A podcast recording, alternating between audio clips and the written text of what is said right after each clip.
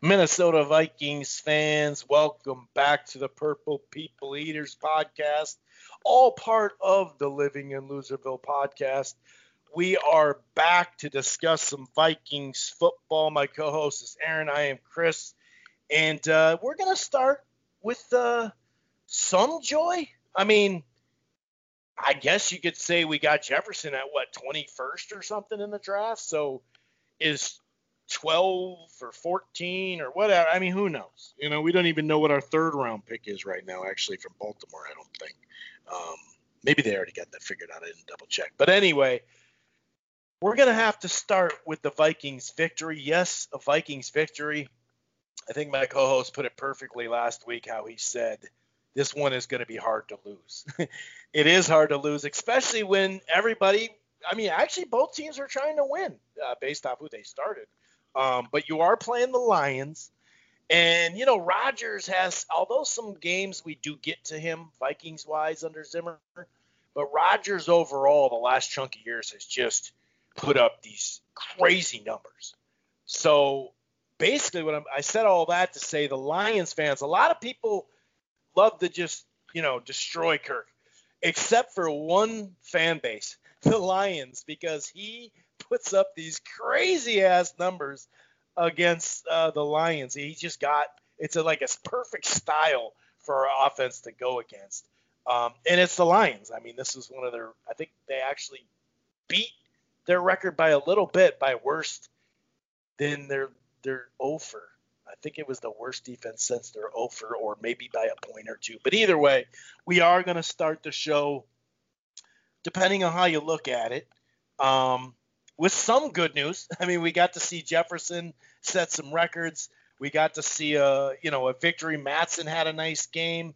Um, the defense didn't get a ton of pressure, but it was better in spots. They still gave up a bunch of big plays, but we are going to talk a little bit about that, no doubt about it. So we'll start the show with that.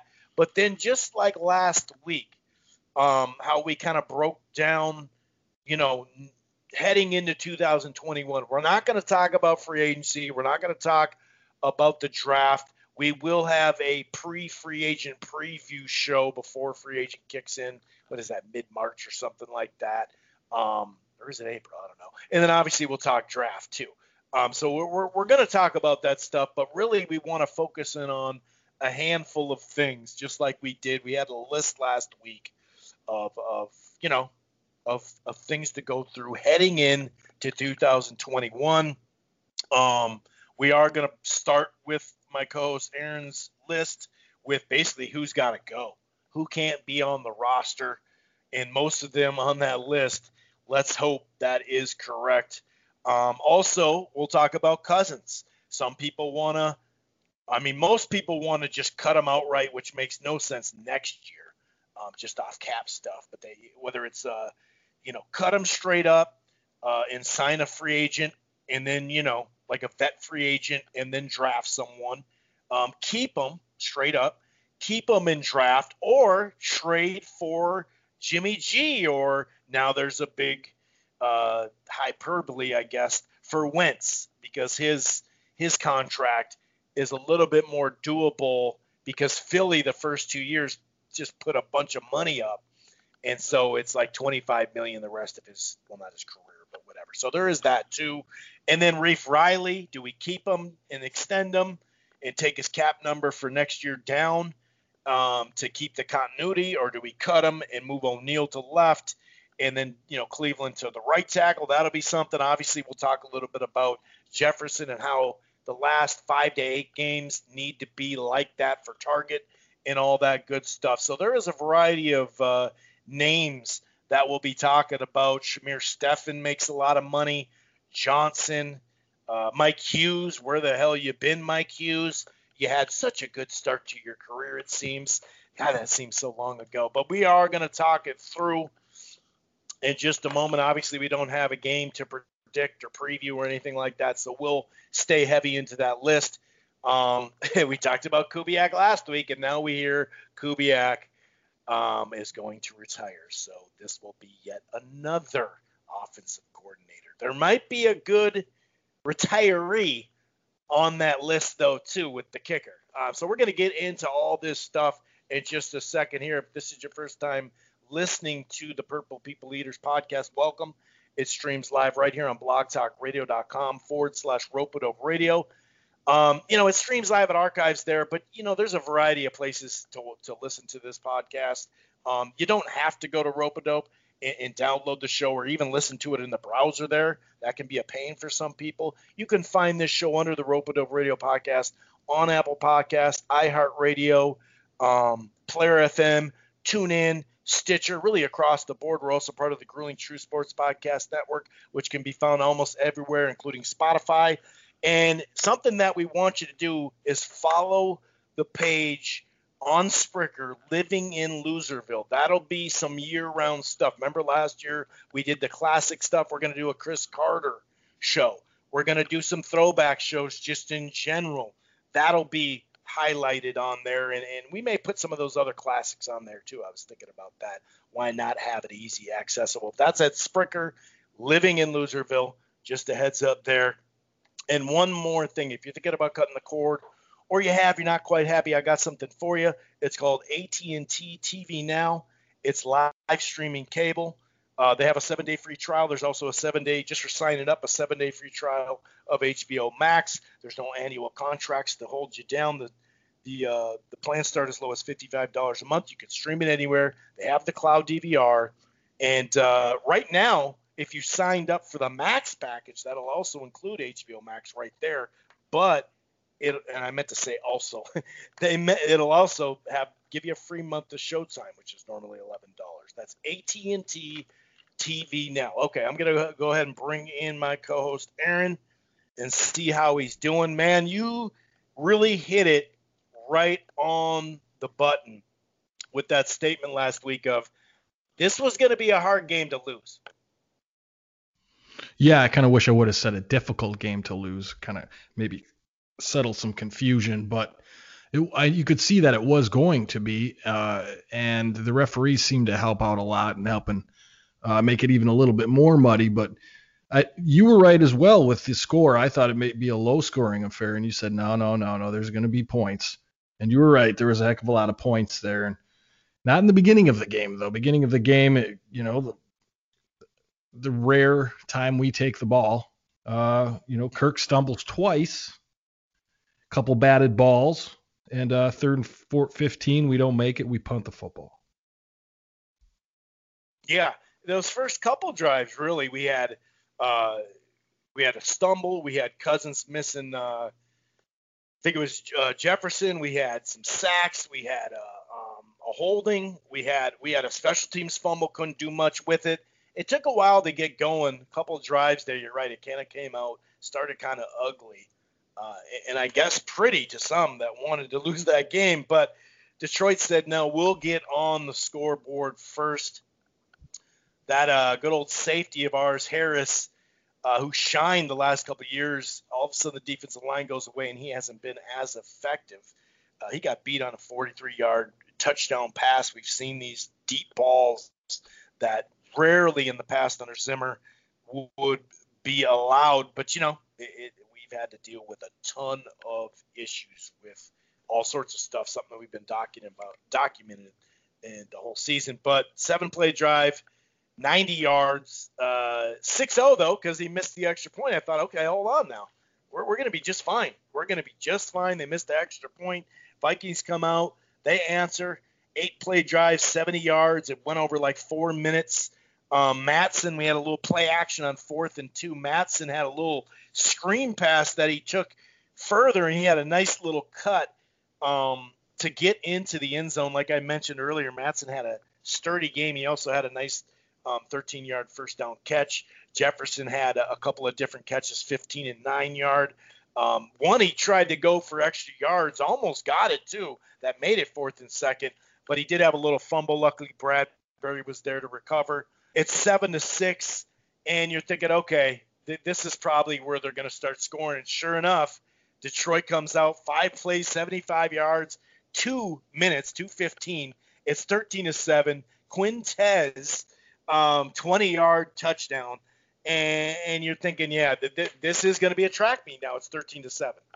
Yeah, started trading blows Uh, it, it kind of picked up, like you said, into the first quarter, and then I started to say, well, okay, this is going to be a lot of points. And uh, you know, got the big run by AP, little flash from the past there on their drive when you said made 13-7. Throw the ball a little bit to Conklin, to Irv Smith, get the tight ends involved, and Abdullah breaks a little uh, touchdown to make it 13-14. Uh, and then this guy keeps scoring on us and making big catches all year. And even last year, he had three on us. Uh, so you know Marvin Jones is going to get his against us for some reason. We can't cover him. Couldn't cover him with with with Waynes and Rhodes, and we still can't cover him with the rookies and and Chris Jones, of course, although he didn't play. So I guess it was Harrison Hand and Tankersley, the kid we got out of Clemson off a few different waiver wires. Anyways, they go down. Uh, and they kick a 50 yard field goal, which is unfathomable to us. We can't kick 35 yarders, Chris. Right down the pipe, too. No problems. Uh, yeah, you're right. Jones just, I mean, he's going to get a contract based off playing us. Um, and that, that is a good point. I mean, I think it, they flashes like last six games when we had a defensive line. He still would just go off on us. Um, but you know, we did answer with a drive anyway. we answered with a drive. Uh, lasted 420, bro. Eight plays, four, 41 yards. Um, another good kickoff return.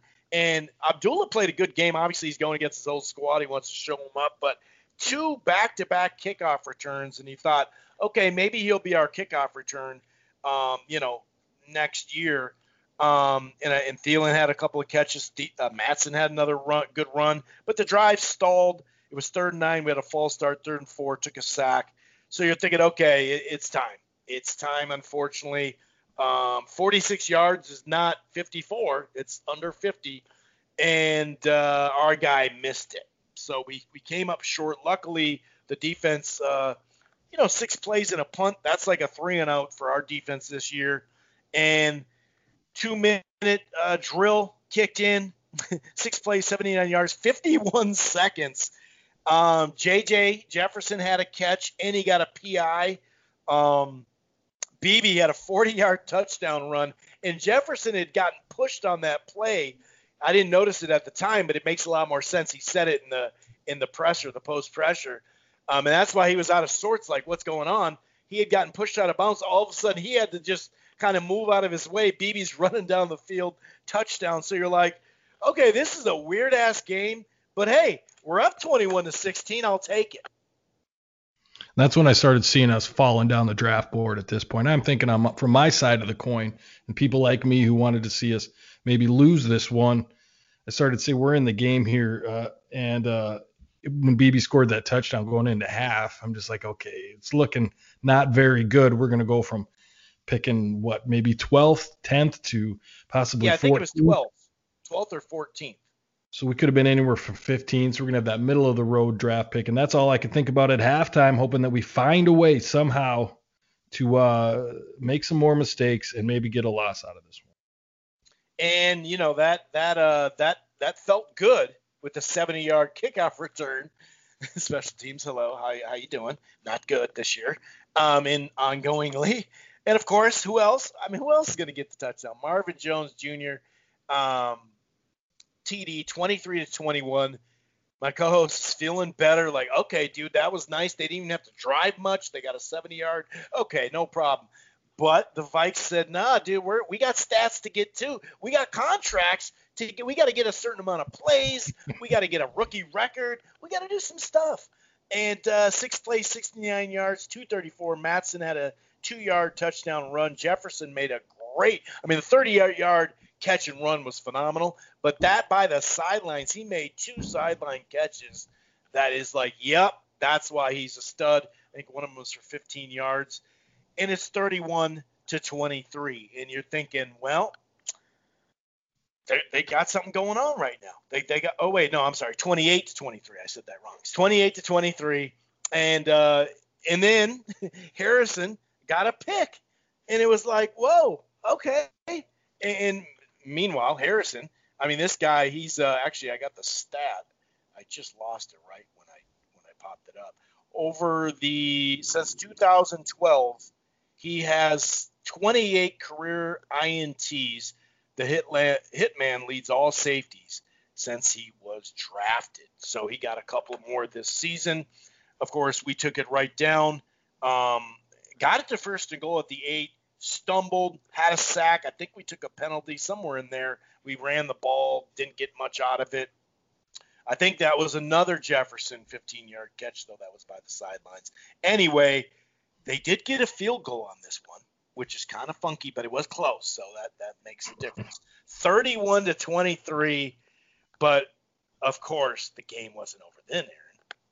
No, and it was good to see. By this time, Jefferson had the yards he needed uh, to not only break the Vikings uh, yardage record for rookies, but the NFL uh, yardage record for rookies. So that was the two things I wanted to see out of this game. I wanted to see us lose it, uh, only for draft positioning, and I wanted to see Jefferson get the record. So we're already at this point where now, like you said, 23 31. Let's go ahead and lose this one. Uh, so they give the ball. The Lions go down. Uh, pretty meticulous drive, uh, capped off by Adrian Peterson doing a strong run by the goal line, which is what he does. They tried a two point conversion, failed. It's 29 31 at this point. And we bring uh, Mike Boone out of the stables. Uh, too little, too late at this point. We could have used him a little bit more in the season, I thought, but we didn't. And he gets a nice run. And then the referees decide to step in here with a really strange call, Chris. Um, what do you think of that call? You know what I'm talking about? Yeah, the roughing the passer. Um, I've always this this actually goes back, and it's funny, but it goes back to Barr and Rodgers. And I once they installed this rule the next year, because of course Rodgers got hurt for most of the season, I think the rest of the season, because they don't want you, even though you you know you got to control yourself at full speed so many times, Aaron, but they want you to tackle and then don't put any body weight, which is like, are you sure? Because wonder if some of these guys are big, dude. Cam Newton's pretty big. Like I gotta get him to the ground. You know, like they really are so afraid now of putting weight. Once he's sacked, don't put extra weight on our quarterbacks. And uh, I've seen a couple that were like this, where you're like, dude, he didn't dig his shoulder in. Well, the shoulder was there. Yeah, but he didn't dig it in. But I think what it is, so it was a bad call, and I'll call all these bad calls. I've seen ones where it's more pertaining to the rule, where it's even you could clearly see the deep, you know, the a lot of times defensive end or whatever, you know, puts that little umph in it. But it's like, so you can't touch his helmet with your pinky going for the ball. You, you, you can't hit even up high, even if the ball's there, to put your helmet on. Remember the old helmet on the ball? Yeah, that was that used to be taught. So now you gotta like you can when you when you sack someone you you your feet can net they have to be touching at all times and that's literally what the rule comes down to it's like i thought it was so much about the shoulder and the extra weight well they're saying well if you lose your leave your feet then you are putting your it's like oh my god i mean i'll take it Cousins said hey i don't think that's a penalty of course there's three other ones this year two of them that were uh, well all three of them didn't get called. Two of them that were uh, the player got fined against you know the Cousins, but he even admitted this is a stupid rule. Um, but yeah, this one was bad, and it's just it, it's I don't understand. Like, what do you mean I can't put extra weight on the guy? Like, that's the whole point of putting him in the dirt. Like, it, it's ridiculous. But you know what? The refs are usually, you know, I hate to say against us or whatever, but they don't go our way. Um, we'll take it. We'll take it. And I, guess that's what cousin said to the guy. I don't believe it, but I'll take that shit. And everybody else would say that too. But that was a bad call. But I'll tell you what, it was worth it because two plays later, maybe three plays later, we got a QB sneak, which is funny that that went in no problem, but the other ones where it takes like five, well, I suppose it takes more time. Those couple yards that the, the guys are already getting beat in the middle middle there, but we did get a soccer dad cousin's griddy. and and it almost looked like a mini high step, so like a, a Deion Sanders low step. It actually looked more like he was halfway high stepping, but that was his version of the griddy. I've seen worse. Obviously, we have several better on the squad, but we did get the soccer dad, um, you know, griddy, and that was that was pretty damn funny. It was. It was just a step above embarrassing. I think if he would have been doing it by himself and no one was around him, it probably would have maybe bordered a, a, little point. bit more on embarrassing. Help. But yeah, that camaraderie uh, of everyone. Yeah. right, but yeah, you're right. It, has got to be. You know, him and Thielen. Thielen picked it up a little bit. Uh, his first attempt was horrible. His second attempt was pretty decent. This is Kirk's first attempt. I wonder how long he'd been working on that. Maybe, you know, doing it around the house for four or five weeks before you unveil it. But, but yeah, it wasn't terrible. It was good to see, I guess, to see some energy there. But then again, now we're we're winning this game, Chris, and I just it wasn't right for me. It just didn't seem like the, the time to win. And the whole call with the ref, like you said, that you can't hit the quarterbacks low.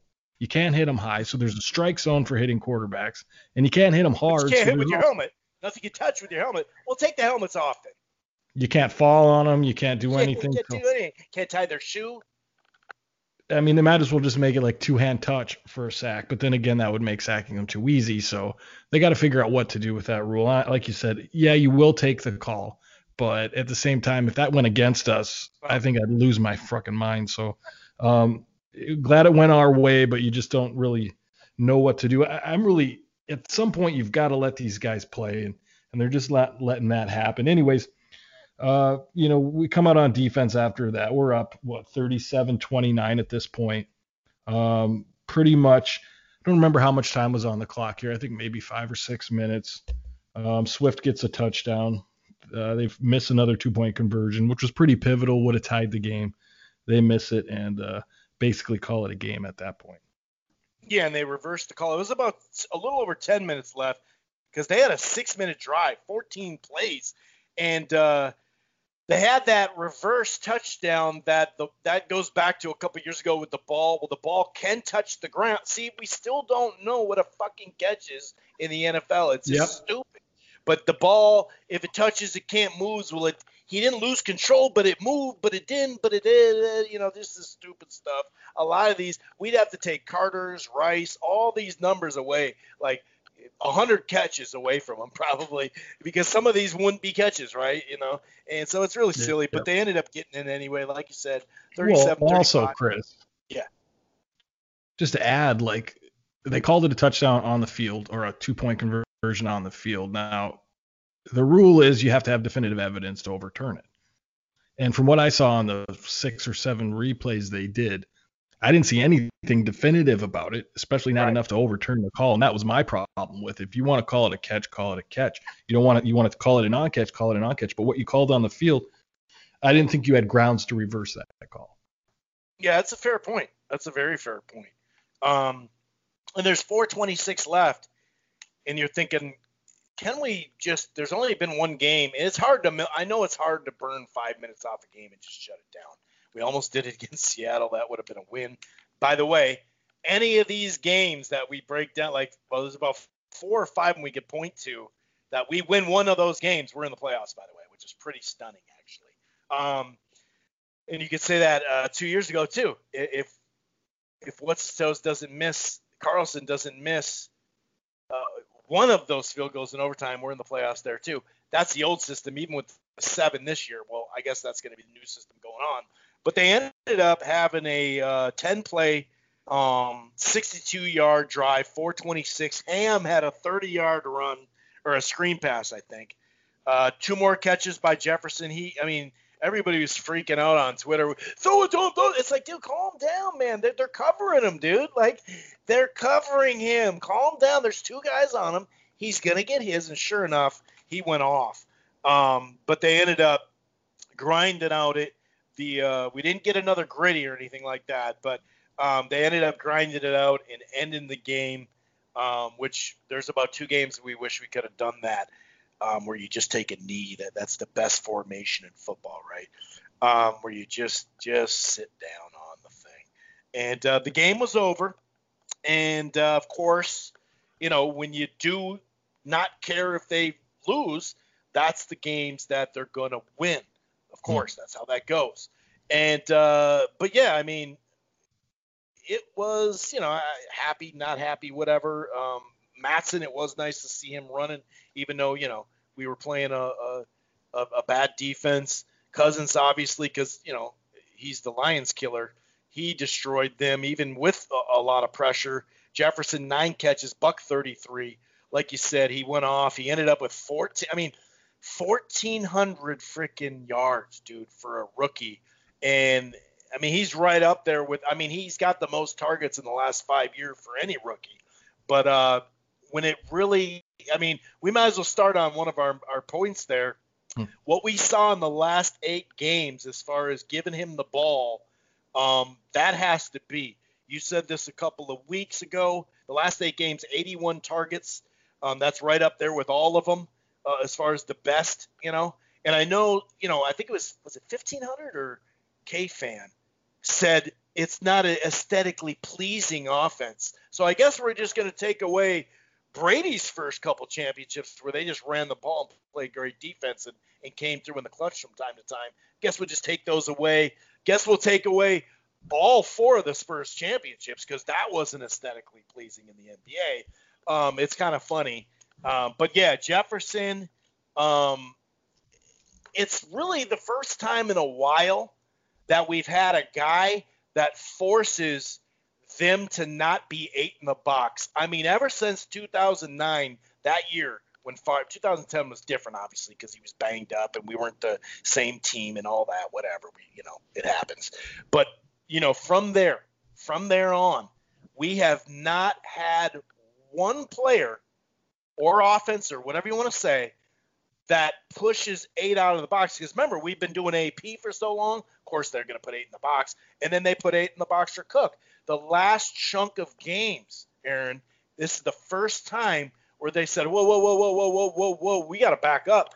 We'll we'll let Cook get buck 35. We're not going to let JJ go off." Yeah, that's what we did start to see, and you did mention a little bit about the uh, non-aesthetically pleasing offense, and you make some great points about the Patriots as well. And you know, you go through time and memoriam here of football history, and you know, it goes back even before us. And we've mentioned this a few times on the show, but you can't really reinvent the wheel in this game. It's been figured out, and I'm getting annoyed by these people that want to go. Look, if you got a Patrick Mahomes, you can throw the ball as much as they do. If you got somebody uh, who's in the top two quarterbacks, maybe Rodgers. You feel comfortable and safe throwing the ball that much. But other than that, if you don't have that, you run the ball if you can and you play good defense. That's always been successful. It will be successful, I dare say, 100 years from now. It's been successful for the last 100 years. So you can try and try, but these little fads of throwing the ball and these fancy offenses, they come and go. What never comes and goes is defense and running the ball. So I'm sick of hearing, I think I heard on 1500 you know, Judd mm-hmm. Zulgad goes off about how we're not this imaginative offense. Look, you do you do what works and you you fit the offense to what you have for players and we've got a line that runs that's better at running the ball than it is at pass protection. In fact, in the Zimmer era, now this counts in for a bunch of offensive coordinators that I don't even want to get into, but it's a mm-hmm. fantastic stat that pro football focus, take it or leave it for what you think it is or isn't. But these are the, the our rankings at season's end for the last six seasons. Uh, t- uh, 2020 we were 28th in pass protection. 2019 we're 27th in pass protection. Uh, 18 we're 27th. 17 we're 17th, which is the highest that we ever got to. And that was with Case Keenum, who could and move a little. It was still bit. just pretty good. It wasn't like it was phenomenal. That's not even top 15. Right. And then 16 were 30, 15 were 28, 14 were 23. So we haven't even cracked the top half of the league in pass protection. And everybody wants to throw the ball. It just doesn't make any sense. And I got to say, it's probably not going to change under Zimmer. Let's say we get two stud who are next Hall of Fame guards and you plug them in, we can start to talk about seven step drops, like we said last week, and five step drops, and so on and so forth. But as far as this line being what it is and exactly what it's schemed to be in a zone running scheme, you're not going to get that kind of time. So you got to change your quarterback and make a little bit mobile to go with the offensive line, or you've got to deal with running the football with, by the way, which isn't a terrible option, seeing how you have one of the top two backs in the league.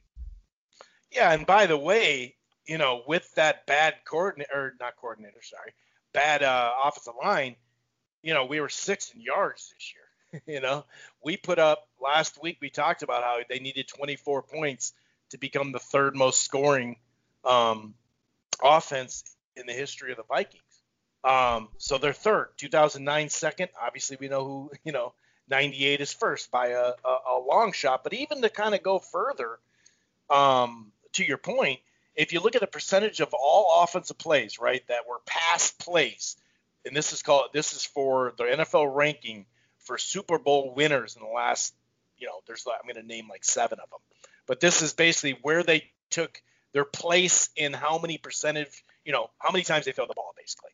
Um, and it says, you know, pat, like a planned pass. So last year, obviously, even with like what, who could be, I mean, injury free, or not injury free, but just not a bunch of injuries, he might be the best all time Mahomes.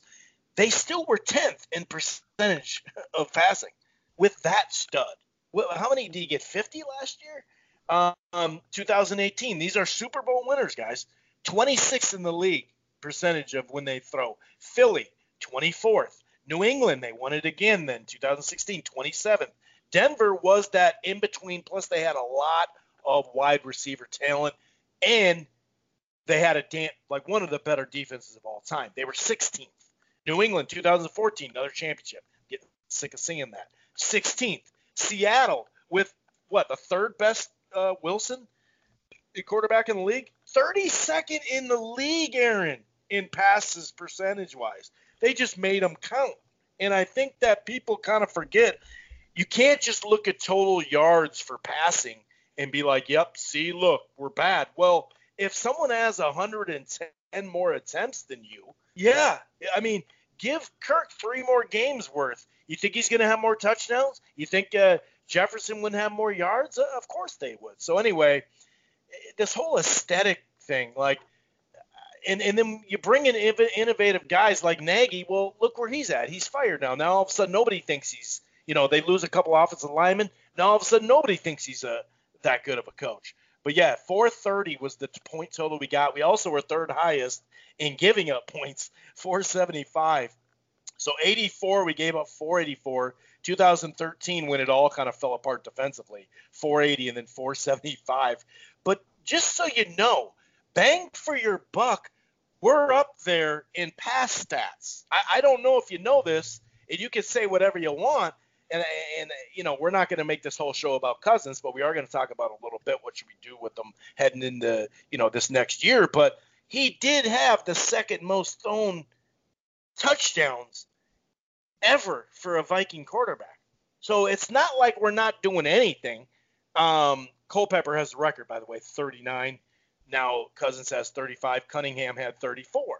Um, but in, in I know garbage time, he had five. You know, with that Saints game, he had five garbage, garbage, like what you call garbage, five touchdowns through the air on garbage.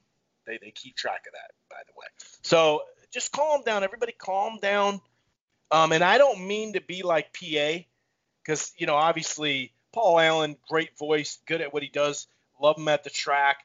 You know he does what he does, but he's a homer. That everybody in that job usually is a homer.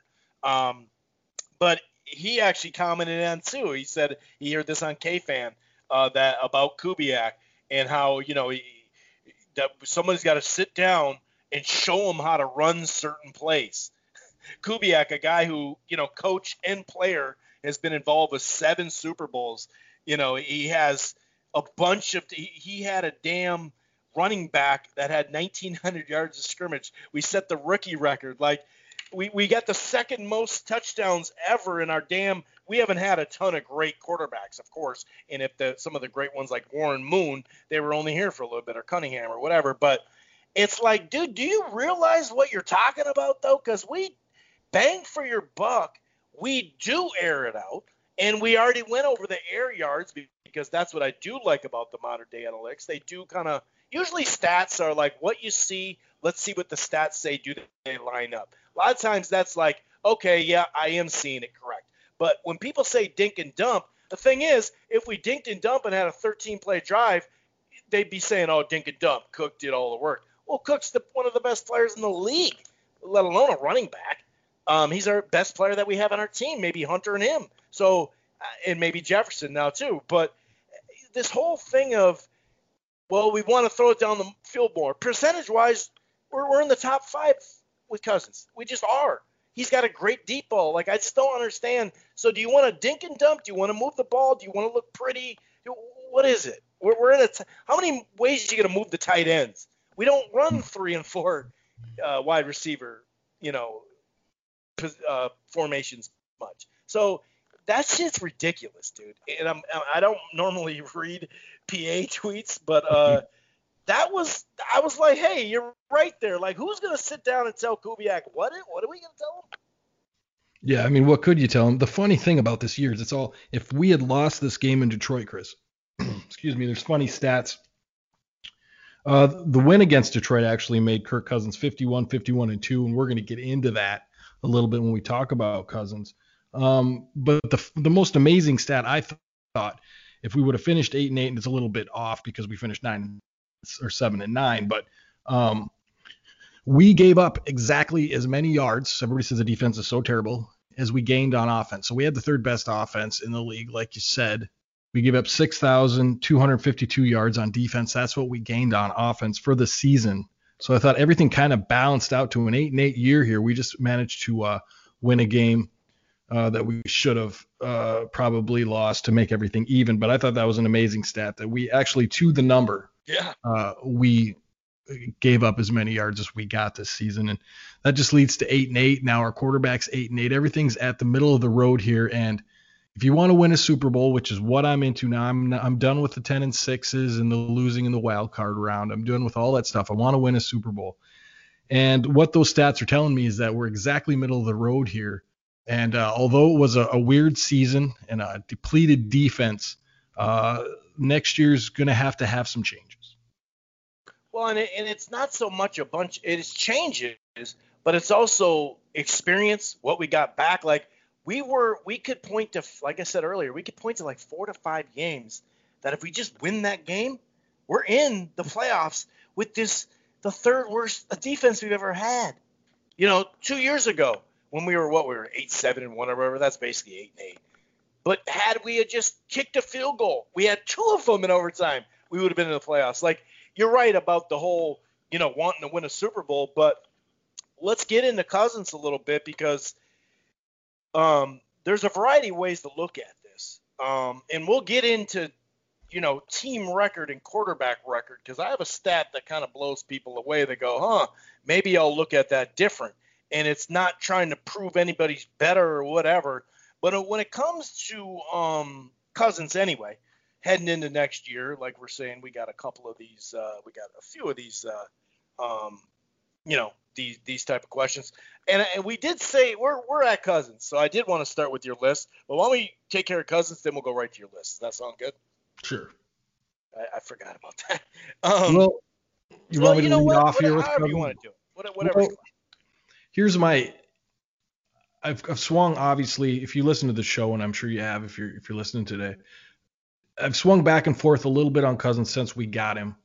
This year I swung back and forth a little bit. I've never been a big Cousins guy, but I cannot deny the fact that he just played the, the eight best games in Viking history, uh, the last eight games of the season. Now, I don't think Kirk sucks, so quit writing that on Facebook. He doesn't suck. He's not a crappy quarterback. He's a good quarterback being asked to do some things that maybe he's not great at. And obviously, everybody brings up all the excuses and the Rolodex, the offensive line, the defense, everything making excuses for this guy.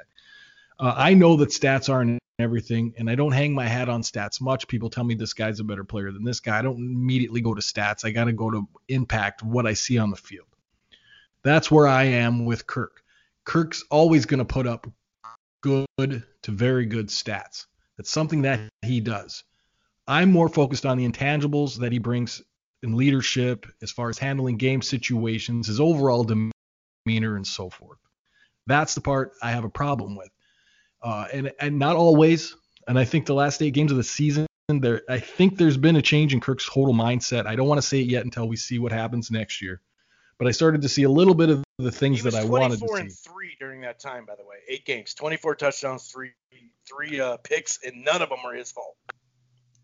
Right. Now we can talk about the eight games prior to that, where it wasn't good at all. But I think you you know you judge a guy by his last game, and I think it's trending upward if we can do the things that we have to do now. In saying that, I know that you are a little bit more bullish on Kirk, although you're not completely fanboy on Kirk, because I think you have some reservations as well. But you're much more uh, able to see uh, maybe some mix the numbers in a little bit more than I am. The numbers are unquestionable with Kirk. But my question is here, Chris, and that kind of always is: Is Kirk the kind of quarterback that can, in high pressure situations such as NFC Championship game, down by seven, you know, tough situations, does he have it in him to go win the game? We saw what happened with the Saints. That's a feather in his cap uh, last season in the in the what is it? Was that a wild card game? I think. Um, yeah, it was the biggest uh, road win we've had since '87 in the playoffs. When we beat those Niners. Oh, that Cris Carter day. Oh. Sure. So that's a, that's a feather in his cap. But can he consistently do that? I have questions about that. Uh, he is up and down, as you can tell by this season, half terrible, half great. Um, it was trending though. If you can play well in December and move on to the playoffs, it does give me encouragement. But so I'm still on the fence with him, but I'm leaning a little bit more to at least one more season with him. I, I, we'll talk about that too. But well, as far as we an overall talk more about that, I didn't think this was to break it down. I thought we were going to decide to keep Cousins, keep and draft, trade, cut and sign, a, that type of thing too. I'll give my thoughts on Cousins in a little bit, but let's break that down. I want to hear your answer here. Should we keep him? Because remember, this year, this next year is a hard cap hit if we just straight up cut him. But the year after, we get $30 million, only 10 against the cap, which is really good. That give us $30 million of free agency. So do we keep him and draft a young guy, straight up cut him, and just sign a vet for one year so you don't got to mess around with that, and then draft a youngster, even maybe move up because we are 14. We could, you know, presumably move up. Or this big thing that people have been talking about. Well, we've been talking about the Jimmy G for a while, trading Jimmy G because we know San Francisco likes him, and Jimmy G would be a little bit more uh, mobile or whatever. Um, or trade him for Wentz. That's become a huge story. The problem is, how does that make sense for them? Well, it does in a couple of years because they'll have 30 million open then to give. If they like Hurts, then they're going to need some money for Hurts down the line too. What do you think going into next year in the year after. What, what do you think's the best way to look at this out of the uh, out of the three options, basically? I'm going to take a, a, really practical approach to it because I think that's the only really way to look at it. Uh, you're going to be stuck with him for at least another year, um, unless you can get someone like San Francisco or the Eagles or somebody to trade for him, um, which I think is is not very likely. More likely for San Francisco than anywhere else, but um, so I say, yeah, you got to keep him, but you have to get somebody under him with potential, whether that's draft or you pick somebody off free agency. But Mannion's not the guy uh, as a backup quarterback just because his ceiling has already been reached. There's no up for him.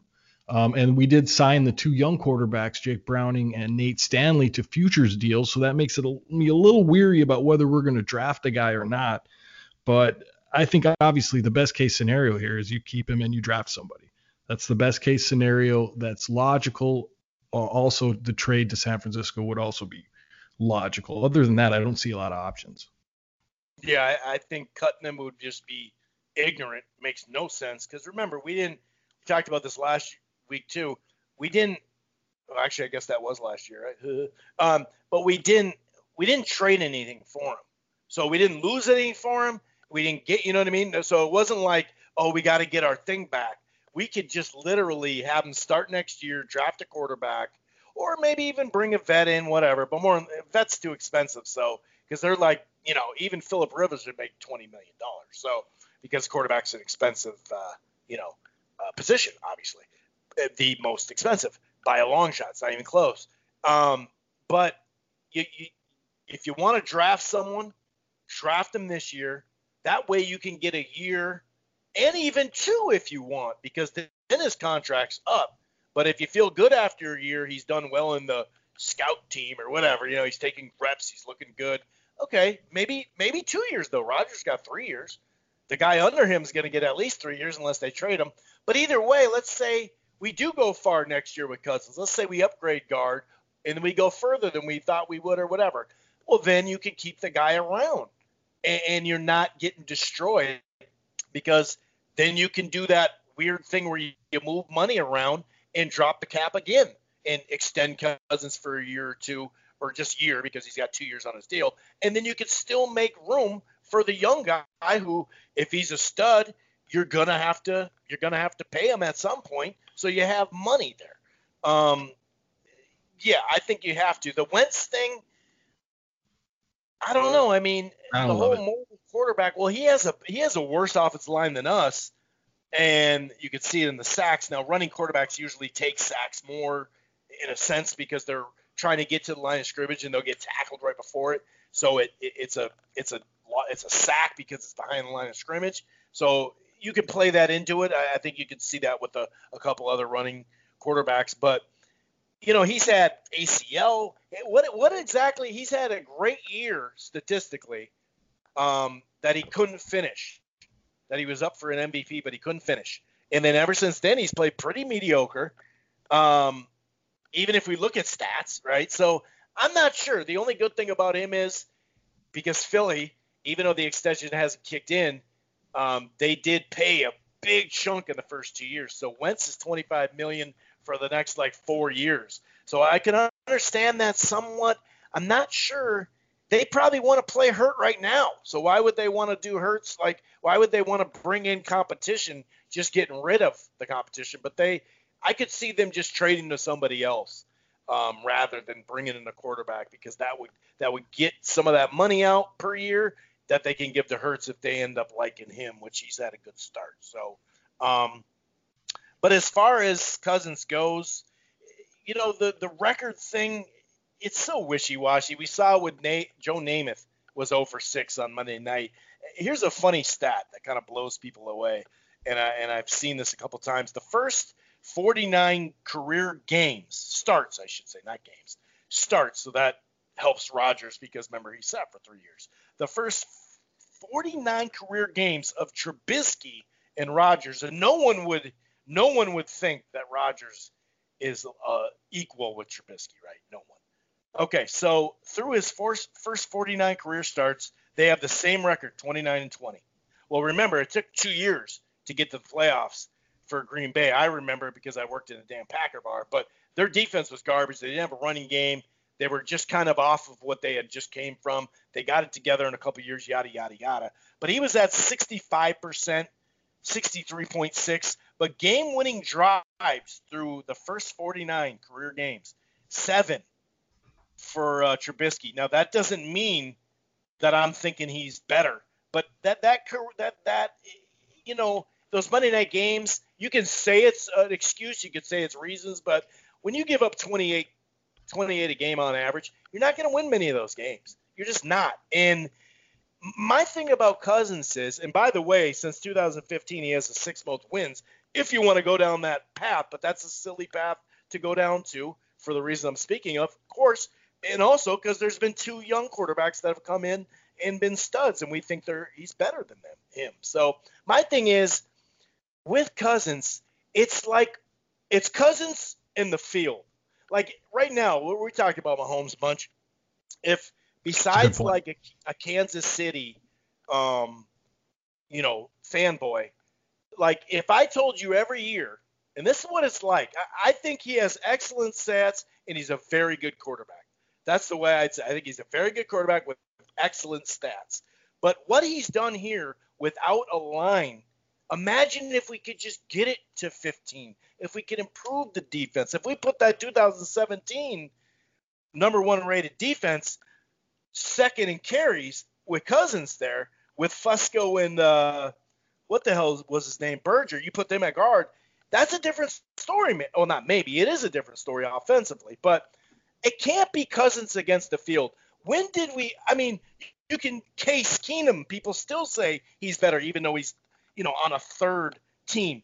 Teddy, T-Jack, Ponder, Farad. These guys did not get this intense scrutiny. And back to what I was going to say about the field, like so it's either Super Bowl or bust. But since we've been around and, and alive and being a football fan, we've never even seen the Super Bowl. We've gotten there close, but we've never been to the Super Bowl. And the second we get to Super Bowl, you know, we'd probably say, well, Cook is a more valuable player. So even if he got to the Super Bowl, people would still find a way to shit on him. But if I told you for the next 10 years, every year someone said, I'll take Kansas City, Chris, you can have the field. Well, I'm going to take the fucking field every single year until the day that I die. I just don't understand why it's Cousins against the field. None of these other guys got this type of pressure. Teddy was the closest one, and a lot of that had to do with race as far as criticism. And I just don't the dink and dump. Okay, is he? Because air yards tell a different story. He's not. He's got one of the de- best deep balls in the game. You give him just a little bit more. Why are we like the sixth or seventh worst uh, sack team when we throw the ball like the 27th in the league? That lines up to the fucking line's not that good. So if he can put up all these numbers and win some of these games, by the way, he, has three comeback wins this year, and oh, then it's garbage. Then it's garbage. Oh, it's gar- everything's garbage. He had five this year. Everybody gets garbage uh, touchdowns. That's fantasy football, right? But he's a, he's a, he's a dink and dunk. He's garbage. You can't do this. You can't do that. Then he starts doing some of the stuff he asked him for. He ran more this year. We we we can't. You know. So he's done some of the stuff that you want, but you still. And I'm not saying you. I'm talking about the the people that no matter what. I just don't. The whole Cousins against the field thing, and and then my funniest thing is the money. You know that he was the the 14th paid quarterback this year. If you don't think he lived up to 14, you're out of your fucking mind and just biased. And not only that, but who he, he made 21 mil on the cap. That's the only thing that we give a shit about is the cap number because that's what you got to stay under. Who gives a shit about Zygi money? Zygi obviously is one of those guys will throw out money. That's the whole point. He wants to win. He's not worried about the dead money. But to sit there and people keep bringing up 40 million. It's like 40 million. Yeah, if we cut him next year, sure, we'd owe him 30 mil. Yeah, you're right. But he lived up to his contract, so therefore, those roster bonuses mean you're old and you're not good anymore. So we're taking that away. That's all you get. We're taking the cap. That's what those things are set up for. So the money, the this, the that, I don't know. You know what it's stuck on? It's stuck on 13 and 3 in case. 13 and 3 and the next year.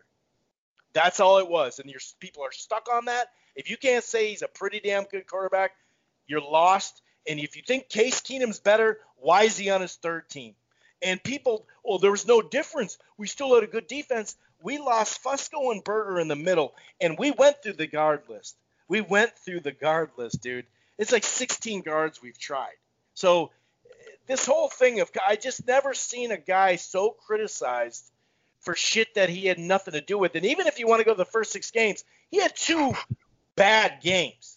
When you say it was all bad, he had the game two and game six. If you look at game three, game four, and blame it all on him, I don't know what to say. We've had debates about that, but this is a Facebook, Twitter rant that I'm gonna. I, I didn't think we were actually gonna break down it like that, but we might as well since you uh, did your thing. It's like, why not fit this in? That works. Um, but it, it's ridiculous. I've never seen anything like that except for Teddy, because some of it was just race based, where you're like, nope, it was Teddy. Nope, it's Teddy. No, it's like, come on, dude. What do you mean that was Teddy? You know, I just, I just don't know why he gets so much criticism. People act like they got, they owe him rent or something. It's like, well, yeah. you're not paying this, you know. And you got to look throughout Viking history, at least since you and I have been kicking. You know, you had Warren Moon, who was a damn good quarterback in the later years of his uh, career. You had a little shot with Daunte. You had Randall Cunningham coming off of uh, being a tile guy and having a great season with uh, three of the greatest receivers of all time. And then then it's Cousins, a long drought, and then it's Cousins. So that puts him in the top four of my lifetime, and you can place him wherever you want in that top four. Now, like I said, I have my problems with him. You've laid out a lot of great points. on positivities for Kirk. You know, as far as my negativity, it's so hard to explain. I thought I did a decent job of it, but it, to me, it's all intangible stuff, and I, it seems that's getting cleaned up. I don't want to. I want to knock on wood there, mm. but it just seems like you know he's three seasons in now, and if you want to complain a little bit of, about uh, Viking history here, let's let's put this in perspective.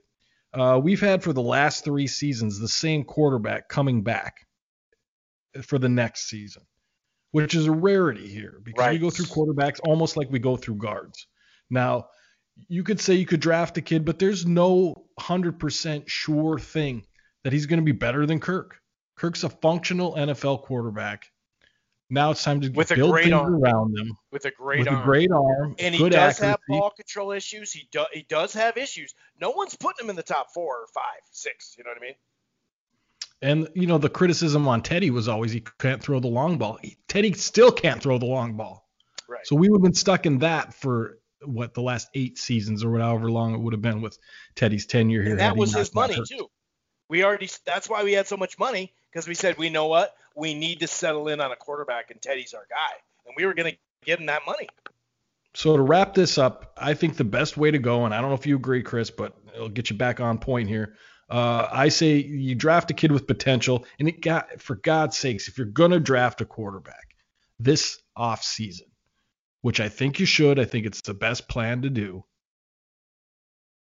You got the 14th pick, use it on a quarterback. Grab the best potential you think you see. You bring some guy in the sixth, seventh round, says he has potential, means nothing to me. Get a kid that's worthy of the 14th pick. There's probably going to be Mac Jones. You're probably looking at someone like Kyle Trask. If you think those guys have it at 14, take them take them and we've got 27 draft picks move around and get the other guys you need but i don't want to see oh well we've addressed the quarterback issue with a seventh round pick of somebody i've never heard of out of appalachian state i don't want to See, i don't want to hear that they we did it with Nate nice system. they got a good system down there though in appalachian state though hold on now hold on Nothing against Appalachian State, but yeah, draft a kid with potential, and you got to take yeah. swings at this thing. You can't yeah, just sure. we draft. You, every year you should draft a quarterback. And again, we're way off point here, but it's a commodity anyway, right? I mean, they did it with Brady. They kept getting picks from him. Two years go by, you still like Cousins? Okay, then get rid of the quarterback. No problem. Yeah, exactly. You just take your shots until you get the guy that you want. And, and Mannion's not the guy. Uh, from what we've seen, Browning's not the guy, and from what we've seen, Stanley's not the guy. Now, of course, we haven't seen much of them in real NFL regular season action. But if they're sitting on your practice squad for three seasons, I'm going to bet that they're probably not the guy. I don't think you're going to stash a talent like that. But you know, maybe with Spielman and stuff, maybe they're trying to raise him. I don't know. I don't want to sit here and say maybe this, maybe that. Get a kid with potential. End of story. All right, let's close on because we have some other points, but it's going to go too long. That's okay though. We had a good discussion. Let's close on your list. These players, most of them anyway, as much as we can on the list. hmm. Of course, some of them already. Well, we can't really say they're back because if you sign those little contracts, you can be cut pretty easy with Nate Stanley and Browning and whatnot. But let's go through your list, sir. Of yeah, hey, have a good run, man. Sorry, not sorry. Okay, I'll just run through them all quick, and then you can rebut or say what you got to say. I'll put a sentence on each of them. So Shamar Stephen gone. He's been on our, dre- our depth chart for too long. We've seen him play regular season time. Uh, if you can draft guys or get guys in that can replace a three technique, you're better off doing that. Same with Jaleel Johnson. You had plenty of time to see him. You've got enough tape on him. You don't really need need him around. Anthony Harris, that's a tough one because of the money he makes, but now with the way he's been playing, you know, not surrounded by all pros uh, which he won't be next year no matter what. Uh, I think you got to let him go, particularly at the price. Um, Hardy Nickerson, that's a guy, that's a throwaway guy, so not going to worry about that. Chris Jones, obviously, you don't want him around. Uh, Davis, I think that's what I got down. We'll just go to Mike Hughes. Mike Hughes is a tough one as well because you spent a first round pick on him, but he can't stay healthy. If you can't stay healthy, you're no good to us. Uh, Bailey probably going to retire. Rudolph, a money situation. If he takes less money and takes less snaps, we talked about that last week. Fine having him back, but if not, gotta go Reiff. Like same thing I feel about that, but this time as depth because you gotta, you know, cycle that depth chart and get the guys in, the young kids that need the playing time. So if he's willing to take a, a deal to stay here, which I don't think he will, so he's going to be gone. Dozier gone. Replace him. Draft a guard. The left guard, Or- you mean? Yep. Left guard. We haven't been saying his name. Everybody's just left guard. Yeah, uh, Dakota Dozier. Uh, he's not cutting it. Maybe a depth guy, but possibly just gone. Um, Rashod Hill, again, been on this depth chart for three or four years as a swing tackle. I'd say you replace that swing tackle, get rid of him. Chris Boyd, special teams guy, you want to keep him around for that, but to play significant minutes at corner, no. Uh, Mannion, like I said, bring kid in with potential. Mannion's already hit his ceiling. You know what you have.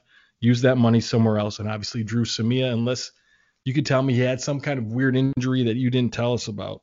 Uh, obviously, I don't want to see him next year either. Yeah, I um, you know, if Rudolph really cuts his thing, I'm with you there. Um, I don't know. I'd rather because Stephen's making like five million. I think we get three and a half if we cut him. Um, I don't know about cutting them both. That's a little wary of. I'd probably keep Johnson and get rid of Ste uh, Stefan. I'm right with you with Anthony Harris. We tried to work out a freaking more than serviceable deal, and he didn't want to do it and he got franchised, which was silly. That that's actually the cap money that we we had ten million dollars that we freed up from 31 to 21 from the cap money from Cousins. We should have spent that someplace else. Unfortunately, we did not. But it's not like we signed him to a long-term contract either way. So he's done. Um, otherwise, yeah, I'm I'm yeah I'm I'm right there with you. I mean, I'm not sure if Rudolph is going to come back or he'll just take a clean cut, but man, like blocking wise, like the, the, the two guys that we got blocking and pass catching now, because Conklin's all of a sudden like, hey, what are you what are you doing catching passes?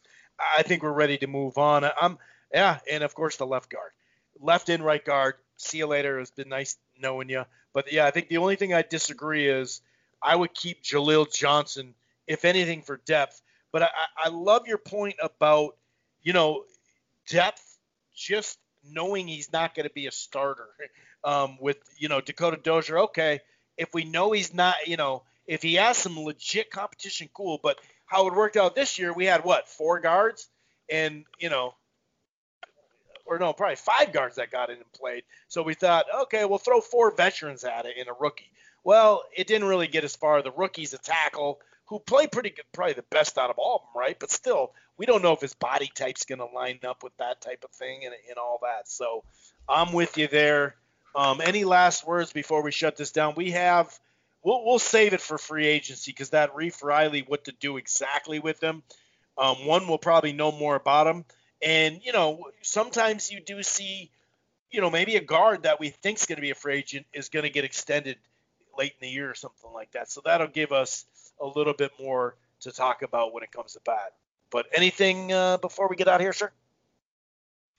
Uh, no, uh, check us out on Spreaker, like you said, and maybe we'll move those uh, classic shows over there. Uh, follow us so you know when things are coming out. Follow us on Instagram, also at Living in Loserville, and uh, you will circle back to Reiff, like you said, in free agency. That's a tough one for me because it, you know, do you believe in the tackles you have now or anybody you bring in? Is Reiff, like you said, Reiff against the field, I guess is a good way to put it. But no, that's it. Uh, just thank everybody for listening. It's been a cool season, sort of. So we will be back um, very soon uh, next week, but we will transition. If you guys have been listening, we know it's a football. It's football, football, football. Vikings, Vikings, Vikings. With a little Gophers in the back. And now we are, when we say living in Loserville, we talk about that on Spreaker. Follow that. Living in Loserville, we go into that. That is our basketball pod where we cover the Gophers, who are playing damn good. They got a bounce back win after coming off a loss. I was very happy about that. And then the Timberwolves, we got Edwards, we got some stuff. If we can just get Cat back, maybe we can make a nice little run. So literally next week will be total basketball mode all the way to the end of the season. And we will, of course, in a probably in about two months, yeah, give or take two months, we'll have that free agency preview show. We may matters what happens we may have a post in there too or talk about a big move that we did. And then of course as you get into april closer to draft we're going to have some uh, draft shows both pre and post. We'll be back next week. Enjoy the week. Enjoy enjoy the year peace